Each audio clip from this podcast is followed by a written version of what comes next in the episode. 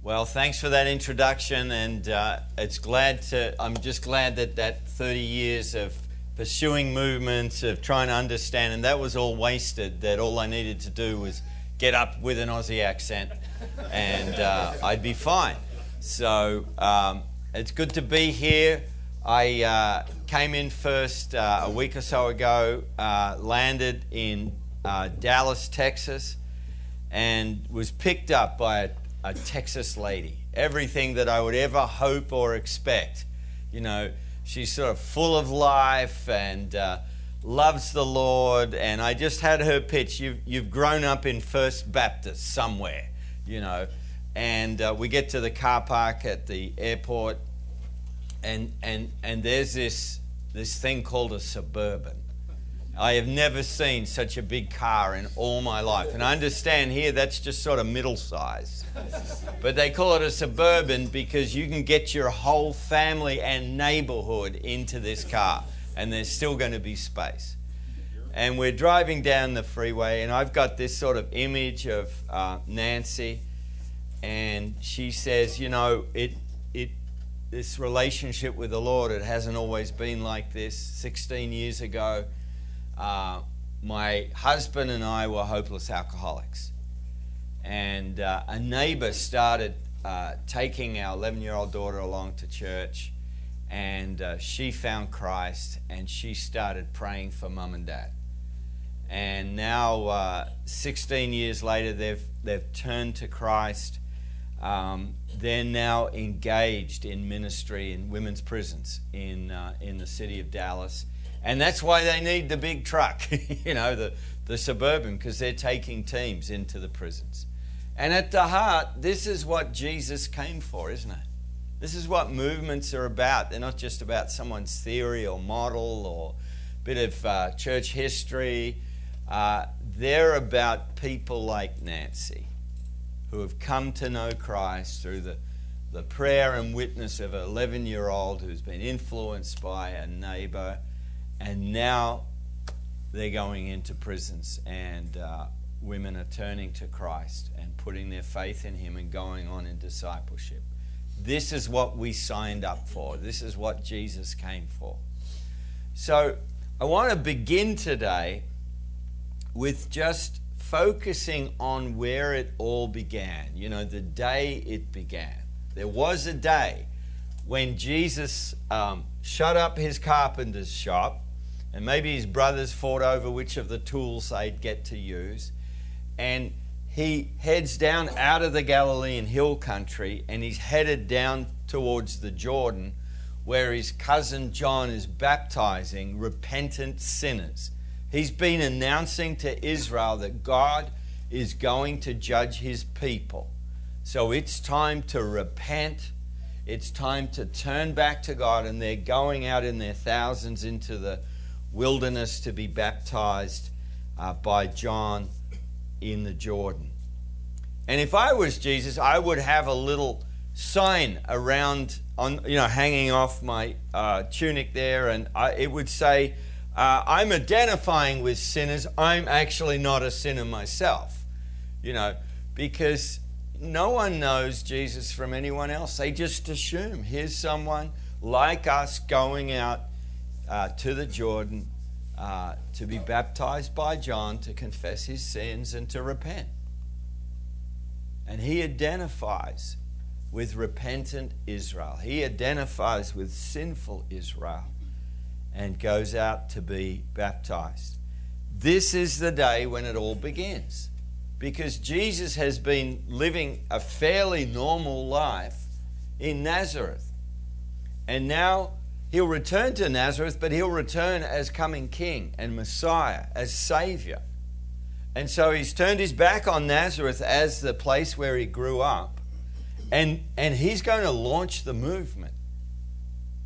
The kingdom is coming, and he's come to proclaim that message and to call people to repentance and faith.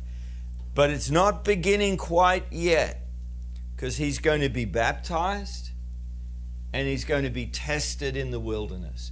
These two stories in Luke and in Matthew and a short account in Mark are everything we need to know So that means, you know, in about an hour you can just head home, you know, because you've got it all. All right. Well, there's a few other things we can build on that, so you can stay around. But they're everything. What is the Father writing on the heart of the Son at the launch of this incredible move of God? What is of absolute, central, foundational importance? Well, you're going to answer that question in a moment because I'm going to break you up into some groups and we're going to read Luke's account of Jesus' baptism and wilderness, the preparation to launch the movement, and we're going to talk about what do we learn about Jesus? What's the Father writing on his heart? Because we don't surpass him. So everything that is in Jesus' heart in preparation for this great move of God needs to be in our heart and we're going to do all the strategy stuff and the tools and the methods and the plans, all of that, but it's got to be built on what we learn in these two short stories.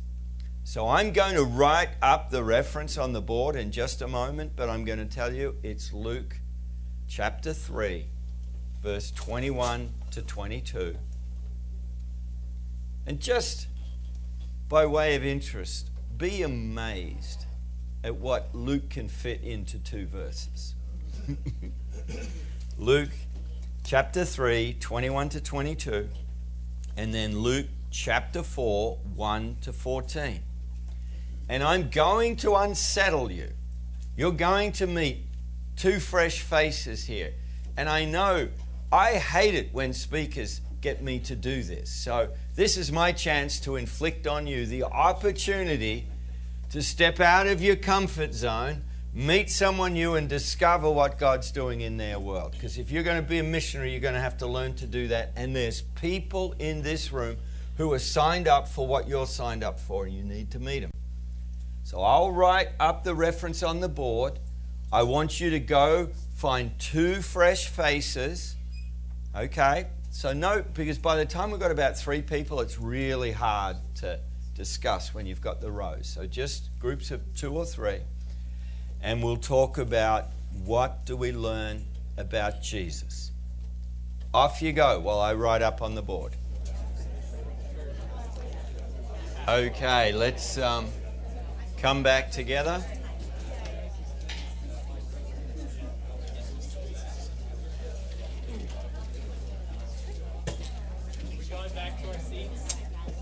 Stay wherever, be wherever you would like to be. If you like the new people better than the old people, stay.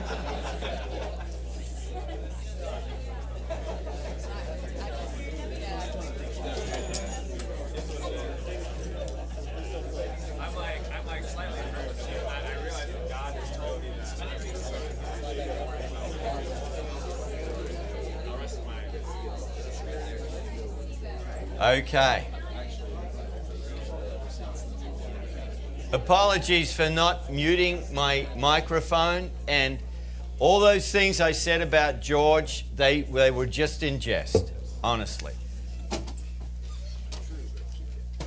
Okay. So, what do we learn about Jesus? He knows who he is. He knows who he is. How do you know he knows who he is? Where do you find that in the story? Father told him. Father told him. Yeah. He hasn't he hasn't launched the mission yet, but he is the much loved son in whom the Father is placed. The Spirit is all over this. Yeah. Where do you see evidence of the Spirit?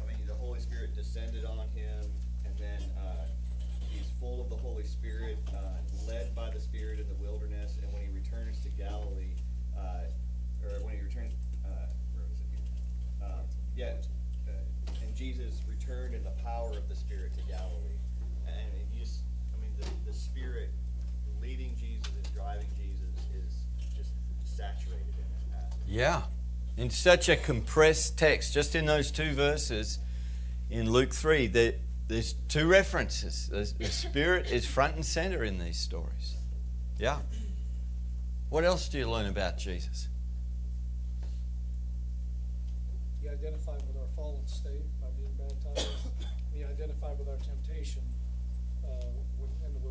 Yeah, so he identified with our sin through baptism.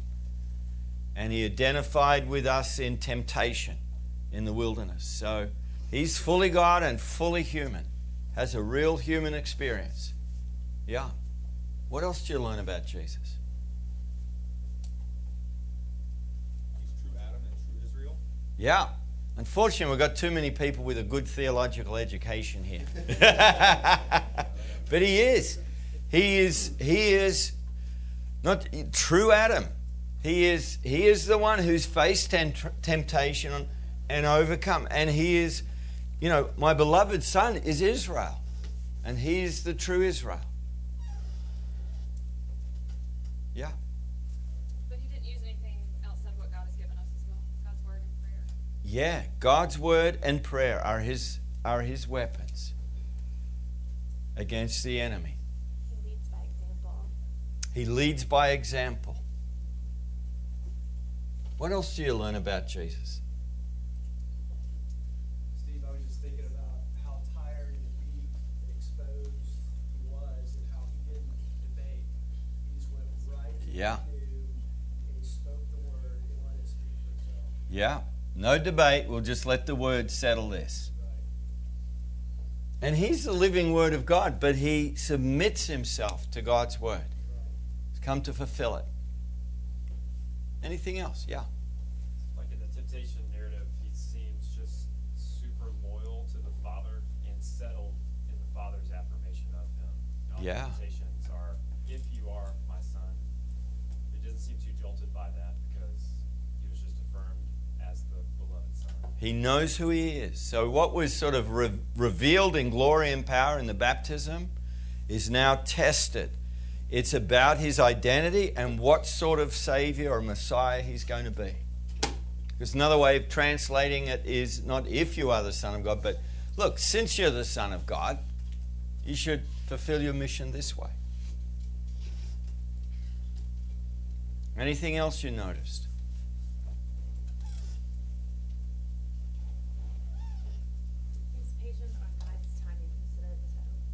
Yeah. And how did you see that in the stories? Well, in one of the temptations, the devil says, "Here's all of the kingdoms. I'll give it to you now. Don't forget, forget about that other stuff. You don't have Yeah. to do there." And he he knew that that was what he needed to do. And instead of just getting rid of the whole dying and suffering part, Yeah. he, he knew what God's timing was, and it wasn't his timing yet to become. Yeah, his timing and his way. And uh, actually, if you, you delve into the, the Greek, it, it's some thought that what the enemy was offering him was, you know, that he would tweak his Facebook account so that he would just get this message out.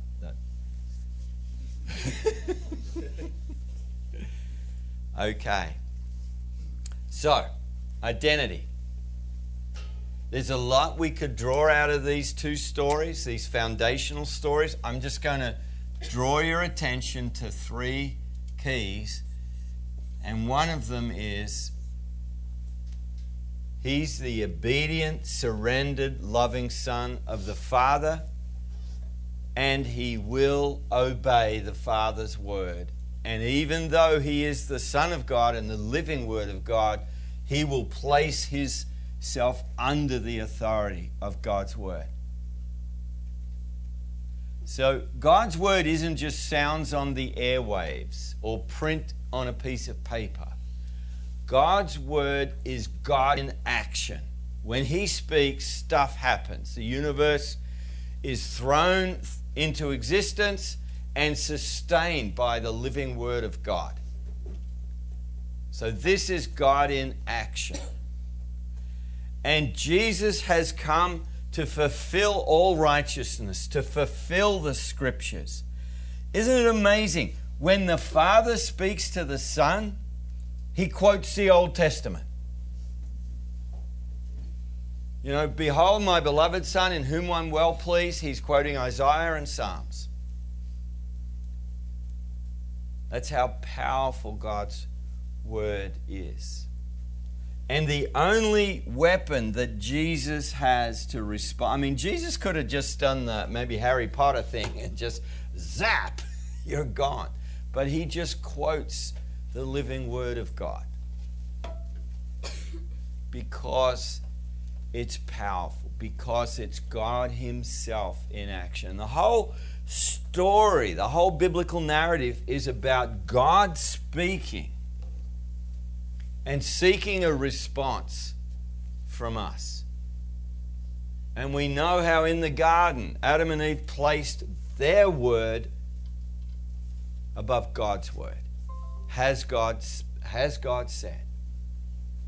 And so Jesus is the true Adam, the true Israel, and he's going to obey the word of God. I remember someone saying, well, we don't worship the Bible, we worship Jesus. It's not about the Bible, it's about Jesus.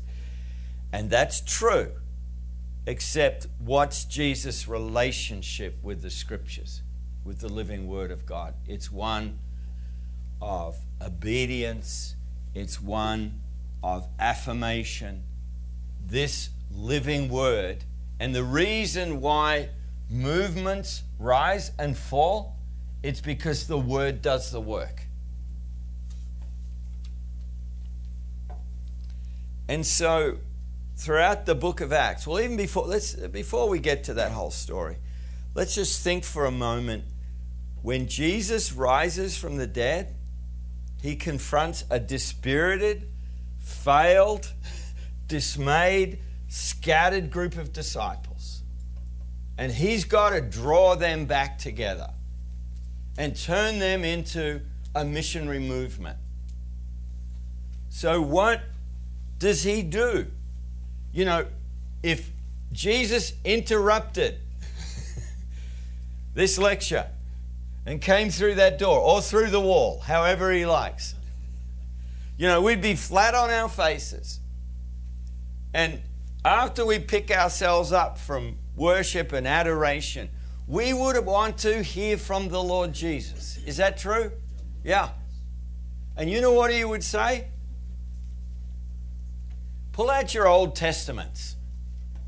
We're going from Genesis to Malachi. This is what he's doing over the 40 days after he's risen from the dead, before Pentecost. He's reconstituting and birthing this missionary movement, and he's opening the scriptures to them. We don't even have the New Testament yet. Luke's up there. I don't know if he was at Pentecost, but he's someone's there writing it all down. That's how central the Word of God is to the rise and fall of movements. And then in the book of Acts, if you look, there's a number of summary statements, and they're all about now, these are theologically um, uh, inaccurate statements because they don't make sense to me. How can the Word of God grow? How can it multiply? You know, but it does because wherever the Word of God goes, the fruit of that is multiplying disciples and churches to the glory of God. And that's the story of Acts. So by the time we get, we think sort of the second half is all about Paul. No, it's about the spread of the living Word of God. So at the end of Acts, Paul's in, uh, uh, not chained up, but he's uh, under house arrest. Uh, he's restricted, maybe facing death. Um, but the Word of God is still going out. Okay? So movements rise or fall the degree to which they surrender to the living Word of God. So when the culture shifts, and all of a sudden church leaders go quiet or they bow the knee about something so central as human sexuality and what the Bible teaches about marriage, you know they're headed for trouble because they've placed their word above God's word. Okay, I'm not saying you have to be a cultural warrior, but it, you, you do have to place your life and ministry and the people of God under the living word of God and follow the example of Jesus. It's absolutely. You cannot have a move of God unless the word is central. And not just, this is not just the word um, on Sunday morning and at the midweek Bible study and in the college lecture room. Okay? You know how many sermons in a church we have recorded in the book of Acts? None. All the messages, well, we've got that message to the Ephesian elders, okay? But every other message is out in the marketplace. The word does the work. You cannot contain it to the church service, you cannot contain it to your library.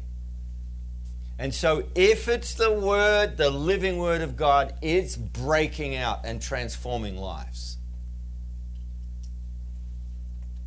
Otherwise, there's something missing. You, you, can, you can feel like, well, we're Orthodox, Steve. Well, I'm just telling you, this Word cannot be contained, it does the work. This is how Jesus lived and ministered. He is under the authority of the Word. He is ensuring that the word is spreading and lives are being transformed. Then, um, oh, by the way, I'm go- I, I, this morning you, I'm not going to tell you anything you don't already know, okay? Because we never get beyond this. We have to keep coming back to it if we're going to see a sustained move of God. And then it's the Spirit, dependency on the Holy Spirit who is hovering over the waters at creation. And so God creates through His Word and His Spirit. And He continues to speak through Moses, through the prophets, and they speak by the power of the Holy Spirit. The Spirit inspires the living Word of God. Jesus doesn't even get born without the Holy Spirit. That's how dependent he is in his humanity. And when he is conceived, you know, his cousin John is jumping inside his mother's womb, pointing to the Lord Jesus. And when he's born, you know, there's Anna and Simeon, and they're bringing glory to the Lord Jesus under the power of the Holy Spirit. And Jesus, at his baptism, the Spirit comes upon him as he's coming up out of the waters and he's in prayer at that moment. Luke's the only writer, I'm pretty sure, that says he's praying as he comes out of those waters and the Spirit comes upon him in power. Now, next time somebody, you know, says, Let me pray and ask the Spirit to come along, upon you with power, run as far as you away from them as you can. Okay? The Holy Spirit is dangerous. Because I think it's Mark says, it's as though the Spirit cast, drove Jesus into the wilderness. Same word we use for um, casting out a demon. So Jesus is thrown into the wilderness to confront pure evil. So, I mean, it would be incredible at your baptism to hear the audible voice of God and the Spirit to descend upon you. And the next day, you're facing the devil in the wilderness and you're still in the center of God's will, filled and empowered by the Spirit, but you're alone, you're not hearing the voice of the Father audibly anymore, and you're hungry and you're tired, and He's coming at you. The Spirit is guiding this mission. Jesus rose from the dead and comes to us in the person of the Holy Spirit. And the role of the Holy Spirit, I know your history. You've had weird stuff happen in your history if you're Southern Baptist here or Methodist. Okay? Really strange stuff. But how do you know that it's a work of God. When Jesus is glorified, the Spirit comes in power to bear witness to the Lord Jesus. He does a lot of other stuff in us and through us, transforming us. But it's not just a work of the Spirit when you're in 24 7 prayer and worship, for instance. How long between Pentecost and when they hit the streets with the living word? Was it five minutes or was it 50 minutes? When the Spirit comes in power, the word goes out bearing witness to the Lord Jesus, and the fruit is reproducing disciples and churches to the glory of God. That's what the Spirit's come to do. So now you know what true north is when you see a work of the Holy Spirit. So it's the Word, it's the Spirit, and throughout, just go home tonight, read the book of Acts again, and look for the spread of this dynamic Word. Look for the role of the Holy Spirit in guiding and shaping this mission. Be amazed at how weak God's people are, but somehow through the Word and the Holy Spirit and their trust and dependence through shipwrecks, through church splits, you know, through persecution. And yet somehow this work of God continues to move forward. It's a wonderful thing. You know, I've been captivated recently by what God is doing in uh, specifically Rio de Janeiro in the favelas, the slums and in the prisons of Rio. And it's happening all over Latin America. A work of the Holy Spirit and the living Word. You know, there are 10 to 15% of prisoners in the darkest places of the prisons in Rio who have turned and believed on Jesus. Now, normally, when you, because the, the gangs control the prisons. When you step into a prison, that's when the state's authority and presence is gone. And the only way you can survive in, in a Rio prison or a Brazilian prison is if you're in a gang. And inspired by the Holy Spirit, the churches in prison, run by prisoners who've turned and believed, are like gangs. They're strict, there's discipline, they wear the same sort of um, clothes. They have a sort of because all the gangs have their, their markers. They have their war cry in the in the morning. You know, red. There's Red Commander, one of the murderous, vicious drug uh, selling gangs, and they do their war cry. But earlier than half an hour earlier than that, the Christians are up, you know, crying out to the Lord, and they're respected in the favelas and, and in the in the prison systems of Brazil. So if you leave one of the gangs, you're a dead man. They'll kill you. Just how it is. Except if you turn and believe. Because they respect the Christians. The Christians never affirm what they're doing in the favelas or the prisons, they never bless that. But you know, if the believers, uh, leaders of the church on the outside in the favelas, if they encounter the gang, and they often do, they will stop, they'll inquire, How are you doing? How's your family? Can we pray for you? And these guys have got, I mean, they literally got like gold chains dripping off them and weapons, and, you know, um, and they'll stop, they'll bow their heads. And then the pastor or the church leader will sort of entreat them to turn to Christ. And they respect because they don't take the side of the government. I mean, the police are, have their solution to the gangs, they just execute people, thousands of them. And when there's a riot in the prisons, they'll call in uh, someone from the outside who will be a church leader and, and they'll negotiate peace between the gangs. But if you leave one of the gangs, to become a Christian and you live a double life, you keep dealing drugs, you keep seeing, because you can see prostitutes in prison, you keep uh, using prostitutes, they'll kill you. Which is sort of an incentive for discipleship, don't you think? this is a work of the Holy Spirit. You know, we're a bit more restrained here in, in Southeastern and in, in, in whatever typically church you're from.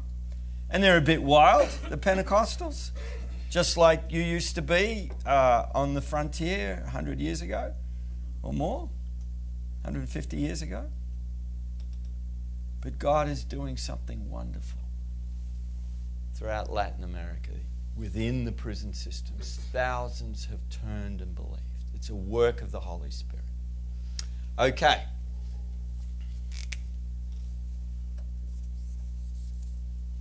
The mission. I don't like this word. Because we started out a hundred years ago, we had missionaries. And then we had missions. And then, very significantly, we dropped the S and we had mission. And now, in our, well, your generation, we now have missional. So, in a hundred years, we've been discussing, debating, and holding conferences about what our mission is. And that says to me, we have no idea. So we've just said everything is mission. Whatever good things you do is the mission of God. Okay? And in one sense, it is. But there's only one core missionary task. And everything is the fruit and the byproduct of that. I'm not an organic gardener, but I'm sure there are many good disciples of Jesus who are. And it's a wonderful thing to do. Get rid of all those pesticides and stuff. Reduce a bit of carbon emissions and things. But organic gardens are not our mission. Okay?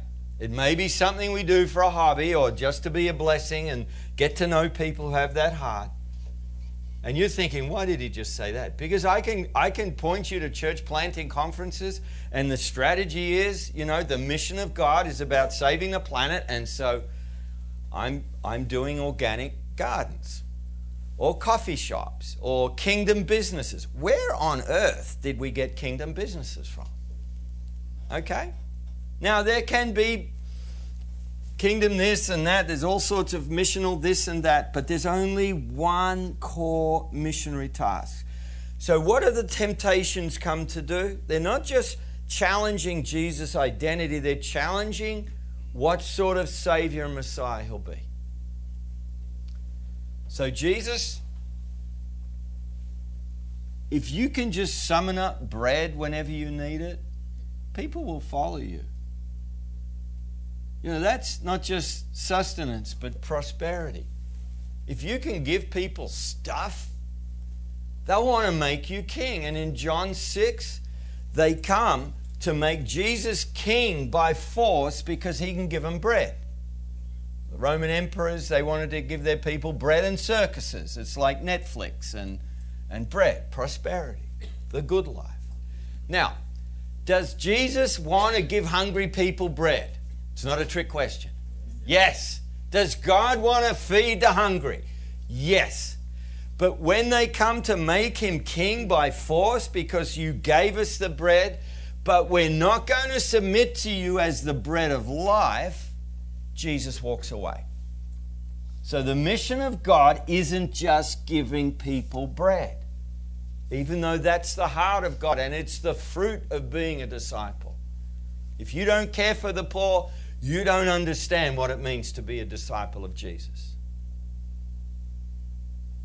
But the core missionary task is not bread, it's the bread of life. And then the enemy comes and says, Look, jump off this high tower. You know, it's a bit like a bungee jump.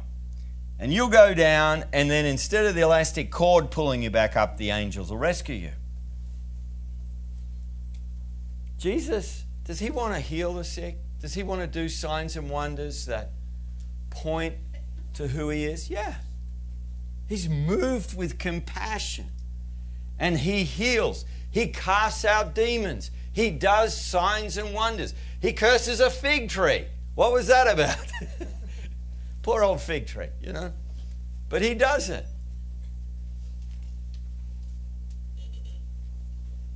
But doing signs and wonders isn't the core missionary task. It's no good raising someone from the dead if you're not going to share the gospel with them. He's the resurrection and the life. He raises the dead and he says, I'm the resurrection and the life. And he pronounces God's judgment on those cities and towns that saw the signs and wonders and did not turn and believe and follow him in discipleship. Somehow we think that signs and wonders will compel belief. It does they don't. They're signs to those whom God is working in their heart and this is what convinces them to put their faith not in the sign and one but in the Lord Jesus who raises the dead. The Lord Jesus who gives sight to the blind. They point to him. So the core missionary task is not signs and wonders. It's not bread. And then finally, the enemy, in Luke's account, I think it is, there's a different order in Matthew. Um, finally, he says, Jesus, you can have it all.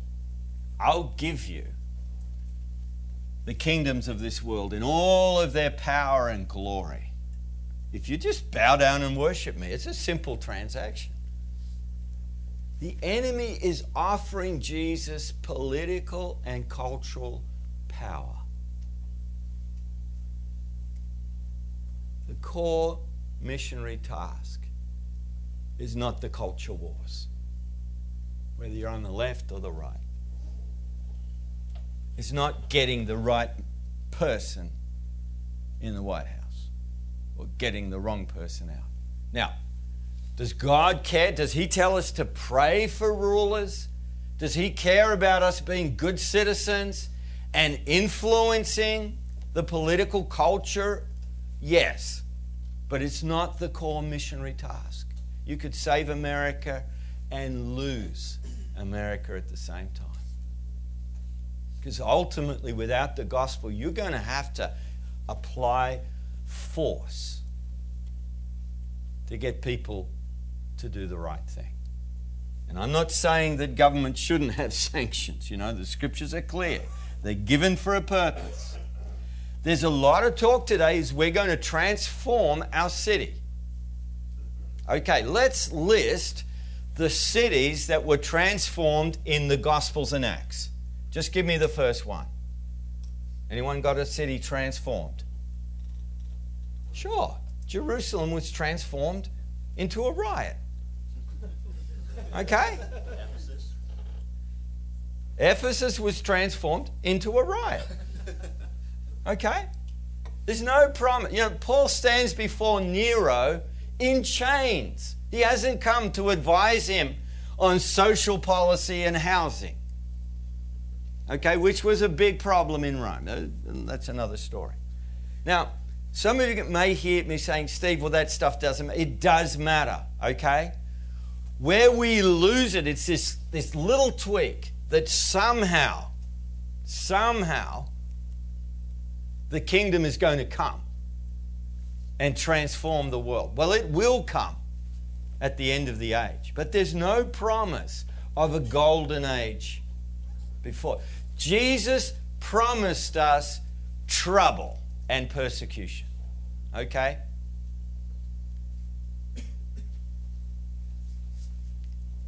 The core missionary task, what is it?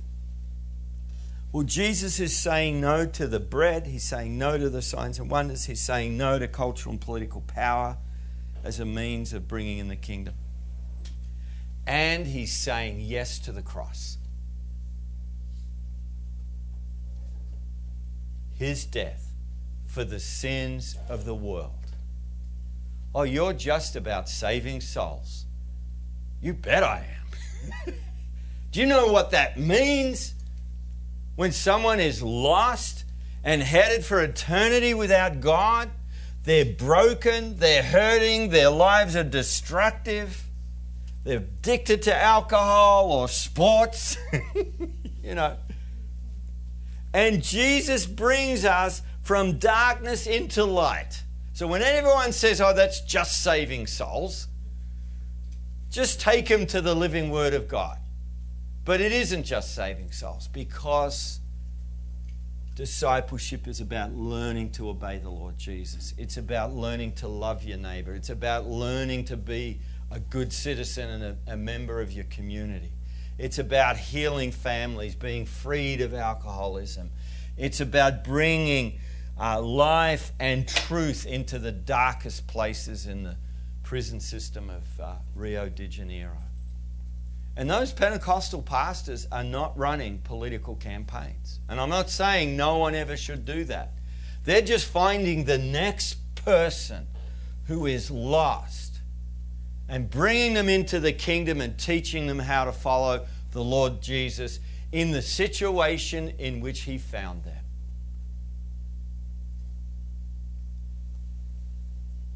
That's the core missionary task the multiplication of disciples and churches to the glory of God throughout the world. Every segment of society, every people, every tribe, every tongue. Just in two little stories in the life of Jesus, everything's built on this. This is Jesus' identity. You say, well, wait a minute. How can mission be his identity? You know, we have the Father, our love for God. He's it's just Jesus and the Father. So, you know, doing stuff, well, that's that's a, an extra thing. Okay? You know, I, I, I love God first and then I minister. And that's just way down third priority or something. No. If you have the Father and the Spirit, you have the mission of God. He cannot but seek out the lost and people far from God. Jesus' identity is what grounds his mission. He cannot be anything but going out to incorporate us into the community and the love of the Trinity. God has, this is not just because of the fall, this is in eternity past. This is what God is like. And it's what He wants to build into our hearts over the whole course of our lives. And it's what fuels the rise of movements and the fall of movements. There's other stuff we build on this, but this is everything. So in your groups, just share what's God spoken to you about your identity and what it means for you.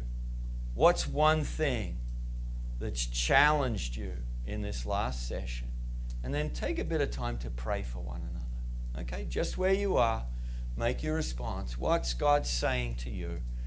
And then pray for one another. We'll give you about five, five bit more minutes to do that. Off you go. So far.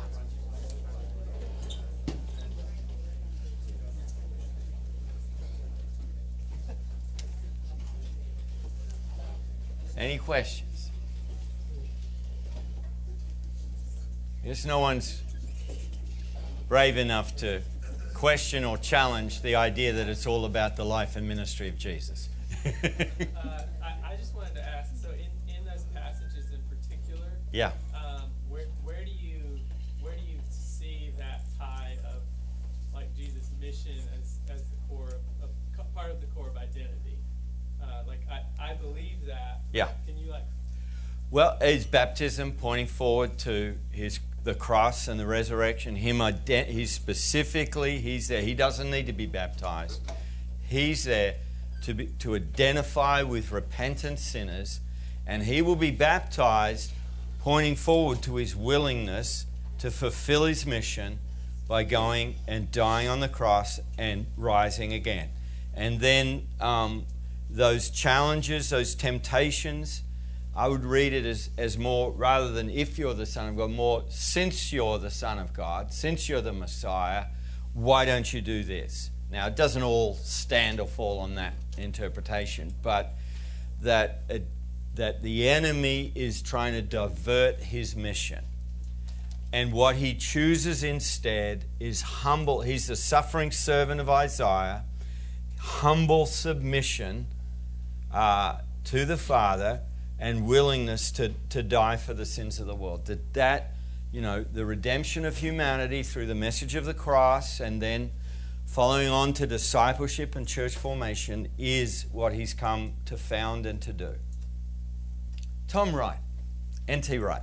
Now he's a big boy, so he can he can be criticized. He's perhaps our generation's greatest New Testament scholar. He certainly would be in the the, the final few.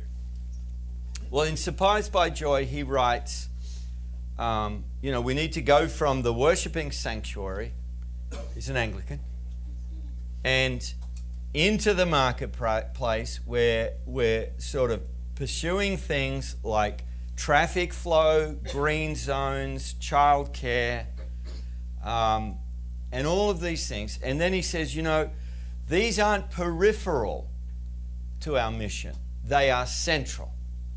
Okay, well, read that out to a North Korean or an impoverished Nigerian. Okay, now, do they need to be a blessing to their village? Do they, or their prison cell if they're in North Korea? Yes. They're probably not going to change the system. All right? But they can be disciples, and their lives are being shaped into the image of the Lord Jesus, and they're in community with one another. They will be a blessing. Okay? Just, it's 10.02, is it? Um, whose alarm went off first? Who heard an alarm first? Where? Okay. You or, yeah.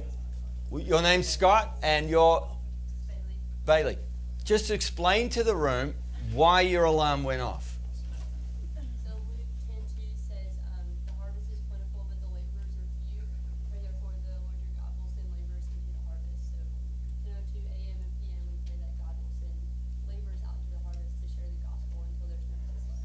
Okay, and so your alarm, you're, you're getting extra there. You're, twice a day your alarm goes off. I'm talking to Bailey. We're not assuming that you're doing that, Scott.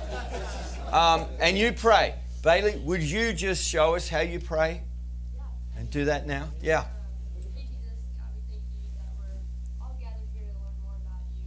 Um, so God, we just pray that you would raise up even more laborers, um, from the people in this room, God, and just go out to share your gospel faithfully, God, to, to all the ends of the earth, God, so everyone can hear your word. Um, we praise you for everything, and we love you so much. Amen. Thank you. Some of you may want to set your clocks now. Okay. Uh, any other questions about what we've covered so far? All right. So, just before we go to the break, this is what's driving, this is why movements rise and fall. Here you've got our identity word, spirit, the core missionary task, the life and ministry of Jesus. And over time, that's, the, that's what's driving the rise of movements, the multiplied disciples and churches to the glory of God. But we tend to stray. We tend to lose it. We tend to settle down. And as we do that, there's a delayed impact. There's always a time lag. Because this is our strategy. This is how we pursue movements. And if we look um, at the patterns in Jesus' life and ministry, you'll see the identity piece we've looked at. But there are also, you know, Jesus didn't just stay in the wilderness or on the mountaintop praying and fasting. You know, he went he hit the ground running in the power of the Holy Spirit and he is setting people free and right from the beginning he's identified he's building a fishing pool of pioneering leaders who'll go to the ends of the earth. So one of the first things he does is Come follow me, I'm going to teach you how to fish. I'm going to teach you how to make disciples. So he's raising up pioneering leaders. And the movement is spreading, not all the time, but typically through networks of pre existing relationships. It's just because we're made in the image of God, it's how humanity works through networking. So even the way he recruits his disciples is through relationships, it's going one to the other. The first um, missionary into that Samaritan village is a Samaritan woman. Jesus' strategy for reaching 10 pagan cities called the Decapolis on the east side of the Jordan is I'm just going to find me a demonized man. okay, and he's going to go and gossip the gospel throughout his world. He's rapidly mobilizing ordinary people, not just the leaders who are literally going to go to the ends of the earth, but it's the woman at the well. It's Zacchaeus. There he is, and we don't have a record, but uh, let's make it up. You know, Jesus is at a meal with Zacchaeus, and Mrs. Zacchaeus is calming down after all the all the things that have been going on, and they're eating some falafel and some unleavened bread, a bit of yogurt. And Jesus is practicing with Zacchaeus what he's going to go out and say to his whole community. He's going to bear witness to the Lord Jesus. And what does he know? You know, it's been an hour at most, maybe maybe 2 hours long lunch. And people are waiting around and they're going to hear from Zacchaeus. So he rapidly mobilizes ordinary people. And then finally, his, here, here are his adaptive methods. You know, here is his theological and biblical education. Guys, come follow me. We're going to go fish. okay, here's his missions budget. Guys, and occasional, occasionally girls, sometimes it was a whole tribe of people, both men and women. Have a look, I think it's a verse in, in Luke 8 that gives us a glimpse to that. Um, we're going on mission. Okay, empty out your pockets. the plan is you'll trust God to provide through people you're going to lead to Him. Let's go. Zero dollar missions budget. Now, I'm not saying you have to do it that way, but Jesus' methods are all contagious, they're simple, and they're powerful and profound. Who knows the story of the prodigal son? Okay. Who could tell it if you had to? Right. Who could train a 10 year old to tell the story? You wouldn't need much training. You just tell them the story of the prodigal son, and that story goes. And we, we forget, you know, I, I, I'm, I'm, I'm the son of a Baptist missionary and, and, and, and pastor. So I've known the story of the prodigal son for a very long time.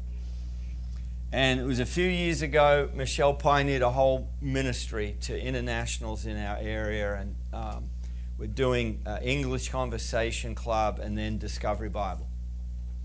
And I get up to tell the story of the prodigal son. And I didn't know it like I thought I. You know, I read the thing and had to learn to retell it. And all of a sudden, there are these verses that the Holy Spirit had added to the scripture since I'd read it before. and right in the middle, there's this uh, this son of mine was dead, and now he has he is alive. I'd never seen that before. And I get up, I'm telling the story in my own words, and we get to he was dead and now he's alive, and I choke up. You know, I have to pause and just get my composure. I've known this story for 50 years and it's still doing the work on my heart. And four people from four different nations came up to me at the end and said, Where did you get that story from? It's incredible. Okay? This is, it's not just an adaptive method, but telling stories, memorable sayings. This is how Jesus is teaching. Everything he does. I mean, where is the manual, Jesus? Where is the constitution for the church at Jerusalem? Where, I mean, you didn't even give us clear enough instructions on how to include the Gentiles. Where's the strategic plan, Jesus? Now, all of those things come, but it's adaptive methods. You know what? I understand you folks can't go beyond 10 past 10 without some more coffee and food. So we're going to stop right there in mid sentence and we're going to come back at what time, George? Ten thirty. Ten thirty. So, and we'll tell you what's up here. Identity, strategy, and we'll talk about methods and tools. Let's take a break till half past 10.